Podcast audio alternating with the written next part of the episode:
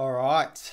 Well, good morning, everyone. Uh, it's awesome to be together when we're not together, and I'm still completely not used to this uh, whole preaching to a camera thing and just being uh, separate from each other. But I pray that you are uh, trusting God, continuing to believe for His goodness for your life. So um, I look forward to sharing the word this morning.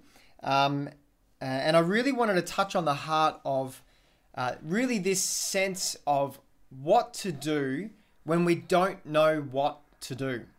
Uh, sometimes, us as Christians, we can simply have all the right answers.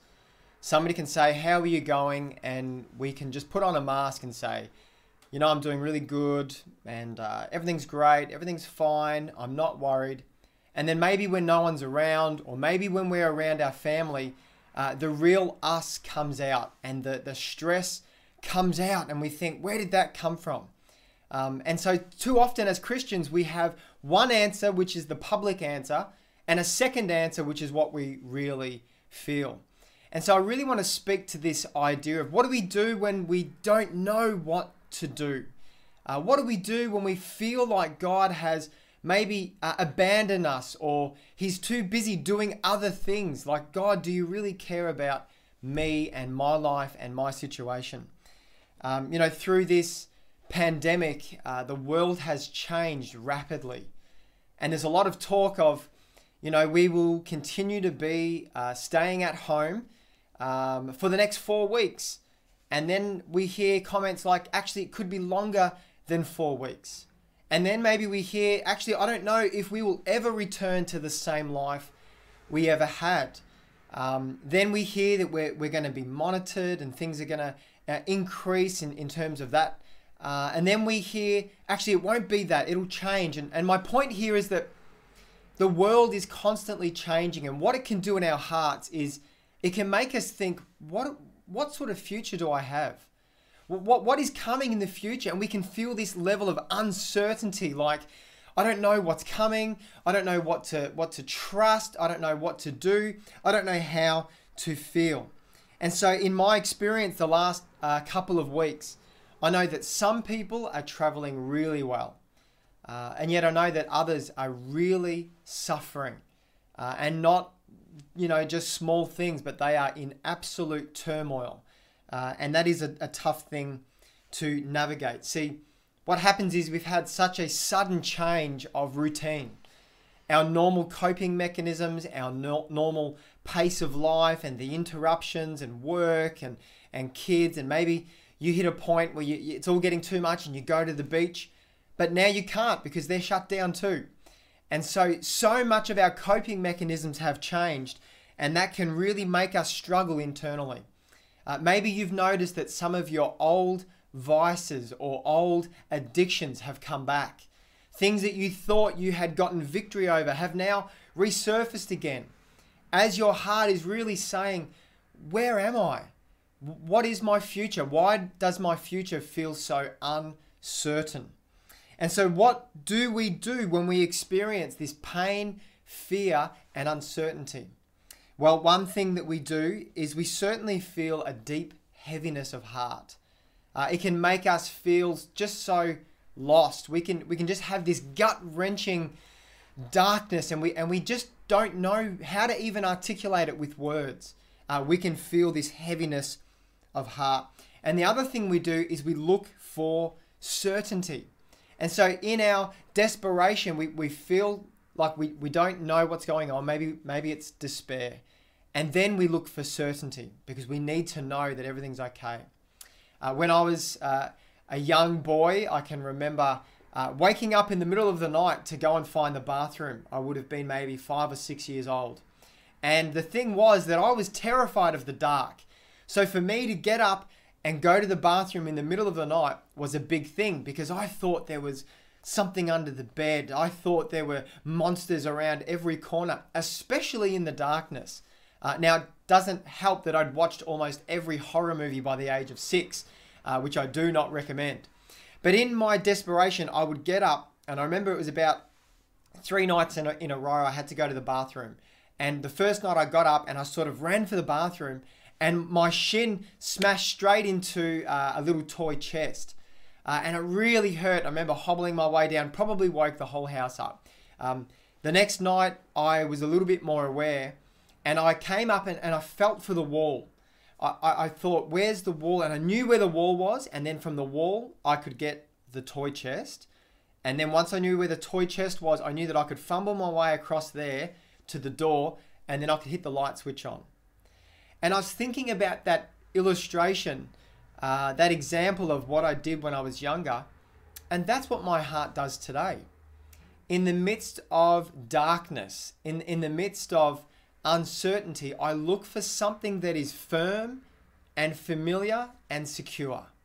Something that I know. I knew where the wall was, and then I knew my place in the world. I knew that the wall was there, the toy chest, then the light, then the door.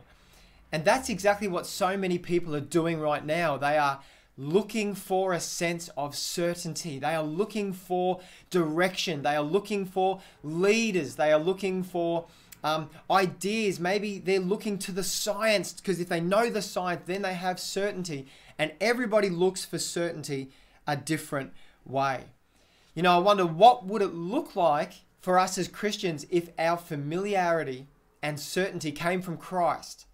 If if that was what was familiar, if that was what was certain in our lives, what would our hearts look like? Maybe we wouldn't feel as desperate as we do. Well, we're going to turn to Jeremiah chapter 2 and verse 13 uh, as we consider this idea of looking for certainty in uncertain times. And this is going to speak really to the problem and the answer. Uh, you know, this reveals to us both the problem and the answer, and it shows us the state of our hearts when we uh, are, are completely uncertain. So it says here, For my people have committed two evils. They have forsaken me, the fountain of living water, and hewed out cisterns for themselves, broken cisterns that can hold no water. So think of the imagery here, think of the picture. We have a, a, a stream of living water in our relationship with God. Uh, this is much like the stream we would have looked at a few weeks ago now in the book of Revelation. Um, you can go back and, and see uh, what that was all about. But there's this picture that we have access to abundant life unlimited blessing from God uh, to, directly to our soul, something that would nourish us, something that would encourage us from the very throne of God for His people. And so we have this option to have this living water, but we've chosen to not have that living water. We've dug our own broken cisterns. Uh, these cisterns were uh, not even like wells, they were just small containers that were dug into the ground.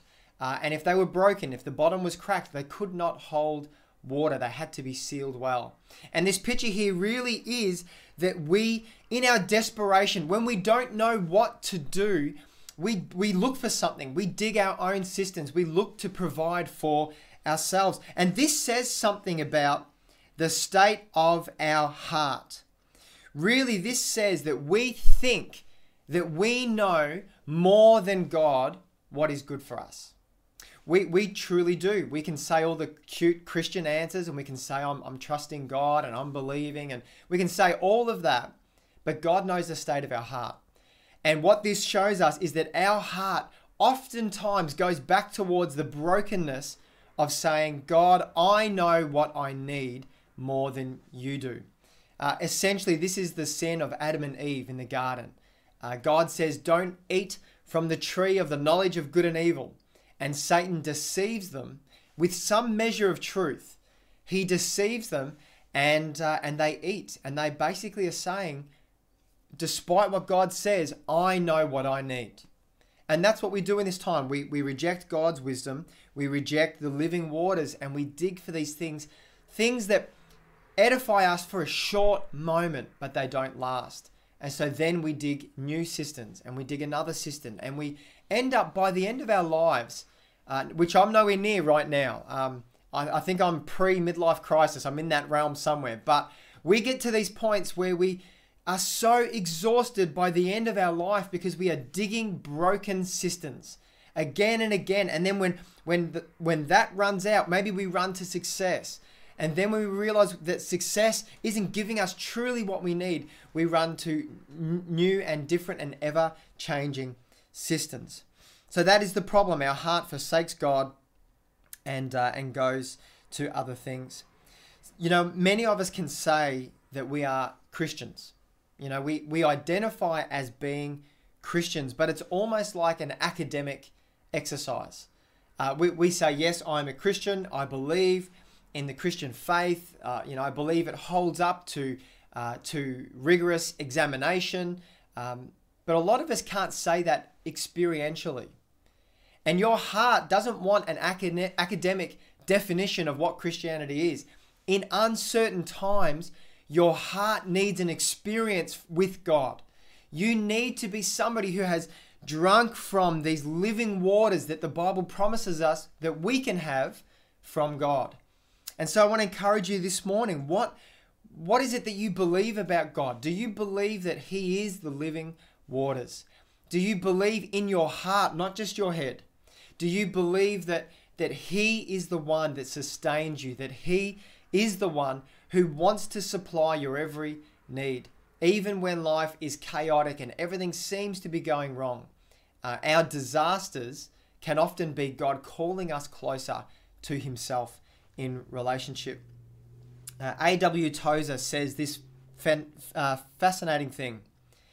He says, What comes into our minds when we think about God is the most important thing about us. So, what you think in your mind when you think about God is the most important thing about us. In fact, I, I would add to that and I would say that, um, you know, it's not just what you think about God that is the most important thing about you, but but what what what does that actually do to your heart? You know, um, what comes into your mind when you think about God is the most important thing about you. But what what does that then do?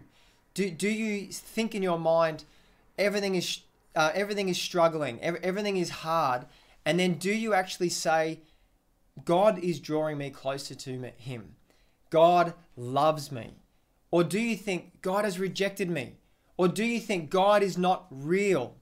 You know, when you think about God, do you think uh, everything's going really poorly for me right now? You know, God is distant from me. Is that what you believe about God?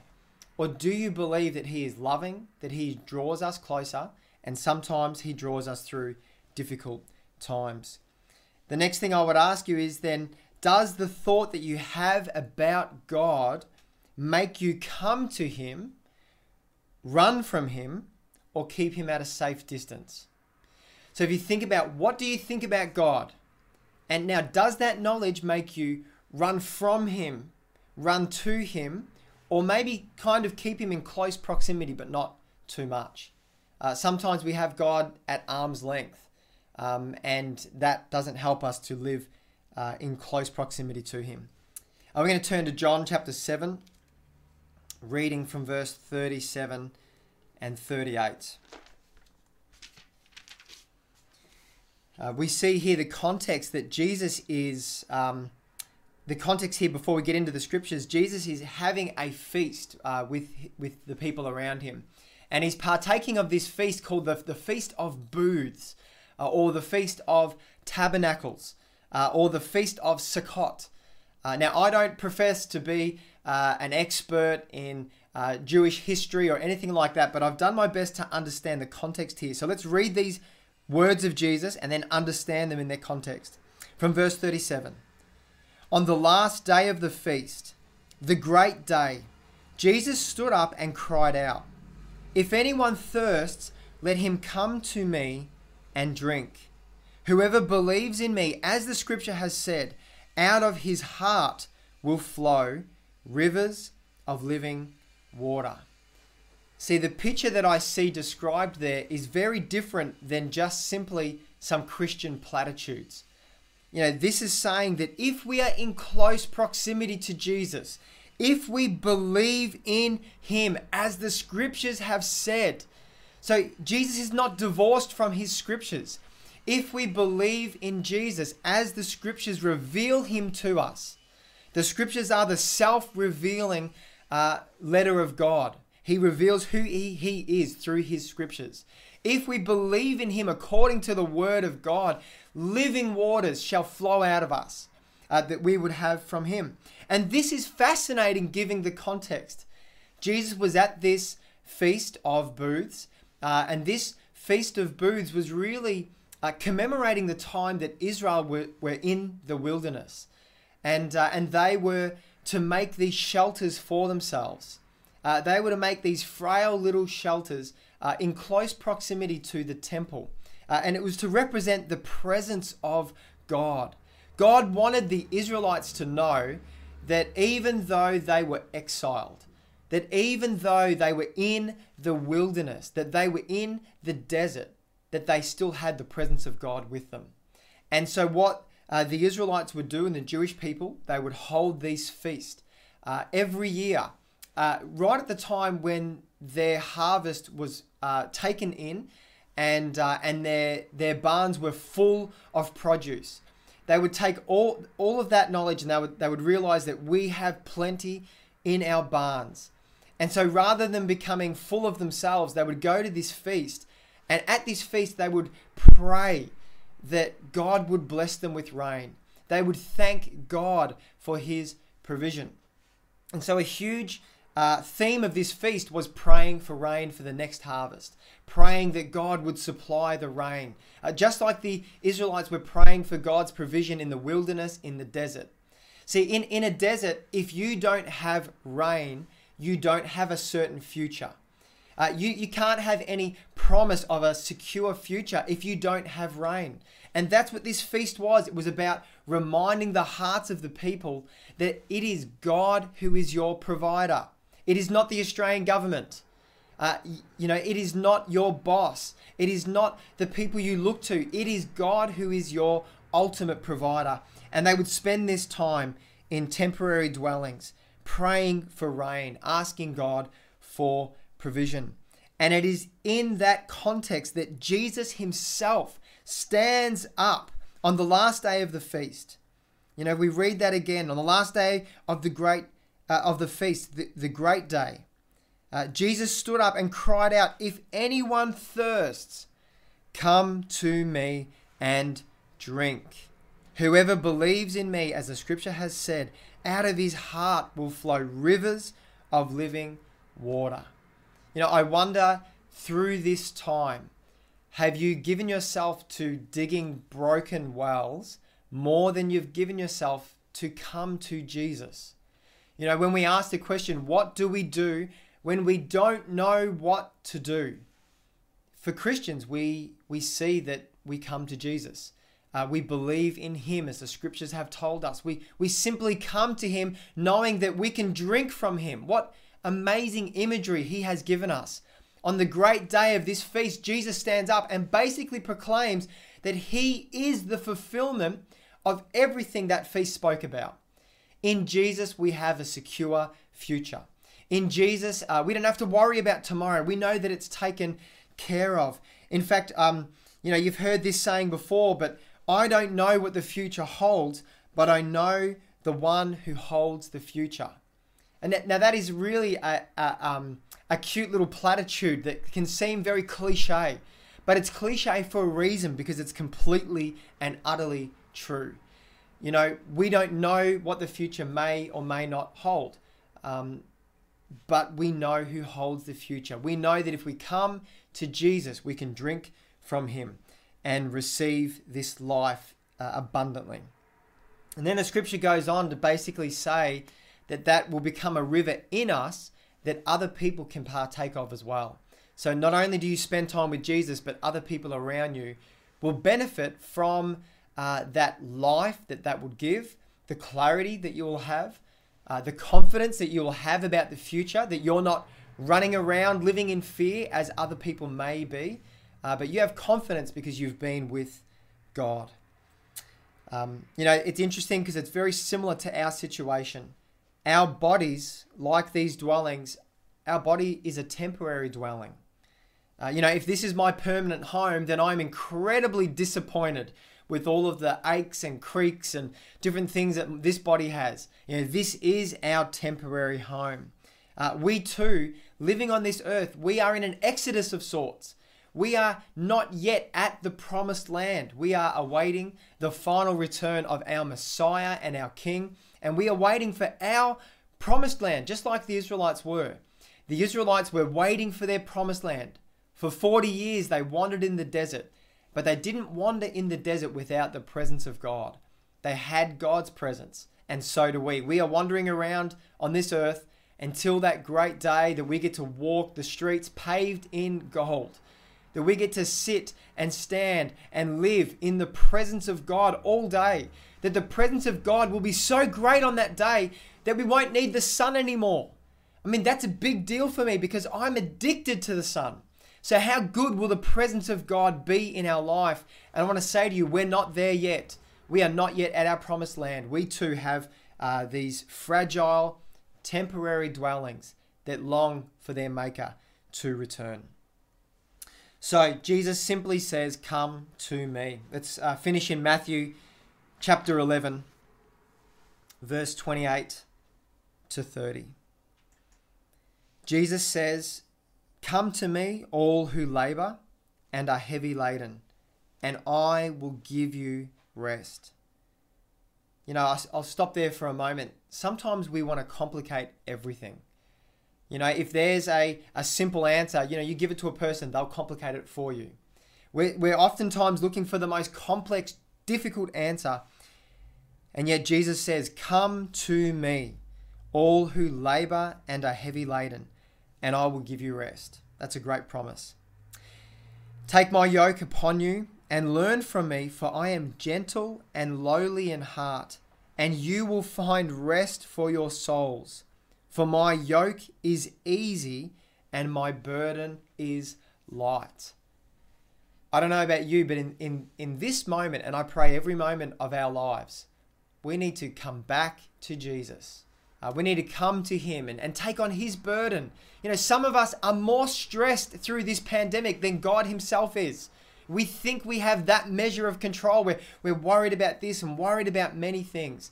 But we've just got to come to Jesus, come back to Him. Um, you know, and so I want to ask you today how are you spending time with God? It's great to say that I believe that there is a God, and the Bible would say that's great. Even Satan believes that there's a God. Even the demons believe there is a God, and they probably know more of the scripture than we do you know, we believe in God, but what are we doing to experience God? What are we doing to put ourselves daily in the Word of God, to put ourselves daily in prayer, so that we're not tempted to dig these broken cisterns of our own uh, efforts, things that we think we need? Why don't we develop some sort of daily rhythm? Uh, these are not a work so that we can be saved. We know that all of the works for our salvation was done by Christ alone. But what are we doing to um, to actually foster the relationship with God? You know, consider those of you who are married. You may have a wedding, uh, you may have a marriage certificate that says that you are technically married. Now, does that mean that you never spend time with your spouse? That uh, you don't do things for them? I know after this uh, live stream is done, I have one job, and that job is to make my wife uh, a cup of coffee um, you know, th- that is my job. I know that I have to serve and I have to engage with her. It's not good enough that I just have a certificate. And too many Christians, through the stress of their lives, are sort of going, I'm a Christian, I've got the certificate, but we've lost that communion with God. You know, just the same as your marriage, it's not just that you are married. It's not that you run around saying, Look at me, I'm married, look at this, how great is it? What, what level of communion have you got with your partner? What's the level of intimacy that leads to love and affection and a sense of well being and comfort uh, in your heart? And that's what God is doing for us. God is saying, Yes, you are saved, but what about the communion? If you would only come to Christ, you would be able to drink from Him and receive from Him uh, these living waters. Um, so, you know, you can do that many ways. Um, a couple of ideas that I'd written down here was you can do daily prayer. Uh, you can daily read your Bible. Uh, maybe fasting. You know, maybe that's a way for you to deny yourself and spend time in prayer with God. What about deep contemplation of biblical truth? Uh, maybe not reading 10 chapters and, and thinking, oh, look, I did it, and treating your time with God like another task to be done. Uh, what about taking a, enough scripture that you can digest and sitting on that truth until it really sinks into your heart? Um, here's one I'm terrible at, but what about journaling? You could journal uh, your prayer, you could journal what you've read, uh, you can journal what you believe the Bible is saying. Um, you know, this. What about active obedience to God? Thinking, how can I serve others? How can I love God? What task could I do um, to, to actually serve God in that way? See, there's, there's many ways that we can practice uh, the coming to Jesus uh, so that this doesn't just become an academic exercise. You know, what you believe about God intellectually will not sustain you. What you believe about God intellectually will not help you to answer the question, What am I to do when I don't know what to do? And so, what happens is many of us turn to the Bible and prayer and fasting and obedience and deep contemplation only when our life blows up.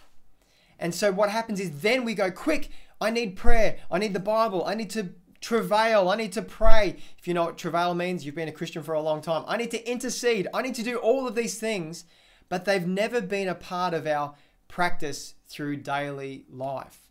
Uh, we need to be those who, before the chaos hits, we are reading God's word, taking our time, reminding ourselves of the gospel that you are not saved by works, but you are saved by grace. And that even if this life goes terribly for you, and I don't believe it has to, you know, we don't self inflict suffering, we don't glorify suffering. You know, there are many things we can do to relieve and, and help us through suffering. Um, but even if this life was to go terribly for you, if you come to Christ, you have an incredible eternity. You have a, an incredible future. And I don't know about you, but when I feel like I don't know what's going on, as I certainly feel from time to time, um, I am reminded that I am to come to Jesus. Uh, he is all we need. We, we come to Him and He does the rest. Uh, but we just have to put ourselves in close proximity to Him. I'm going to pray this morning as we close um, because not a single one of us can accomplish what we know we should do without the Holy Spirit's empowering help. Um, we need God and His grace so much. So let's pray wherever you are. Why don't you close your eyes? And uh, we're going to pray that God would remind us of His word, that He is the living water. So let's pray together now. Lord of heaven and earth, uh, Lord, we are reminded that you are our creator, that you are the one who uh, is in control of history and historic events. Lord, that it is you who, uh, who not only made the world, but God, you are going to steer this world to its safe end.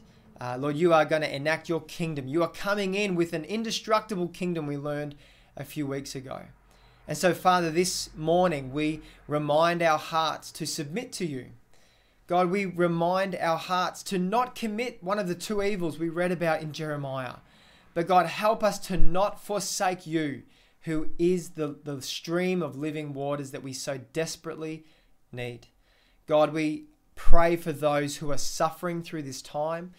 Lord, they may not even find an answer to their specific needs. But God, I just pray that you would give them a sense of peace that comes without the acquisition of knowledge. That you would encourage their hearts to drink deeply of the presence of God so that they would know that even if they don't know what's going on, everything will be okay because you are with them. You are their protector. You are our provider. You are our glorious God. Lord, remind our hearts of this because we so often forget. We pray this in your precious name. Amen. Awesome. Well, there you go, guys. God bless you. Thank you uh, for joining us. If you've joined us on the live stream or if you're watching this uh, lately, uh, I just saw that uh, Fiona has Googled Travail. Thank you. Sometimes my old school Pentecostal comes out. I try to keep it in a box, but every now and again, it, these old words. Lucky I didn't do the Pentecostal two step.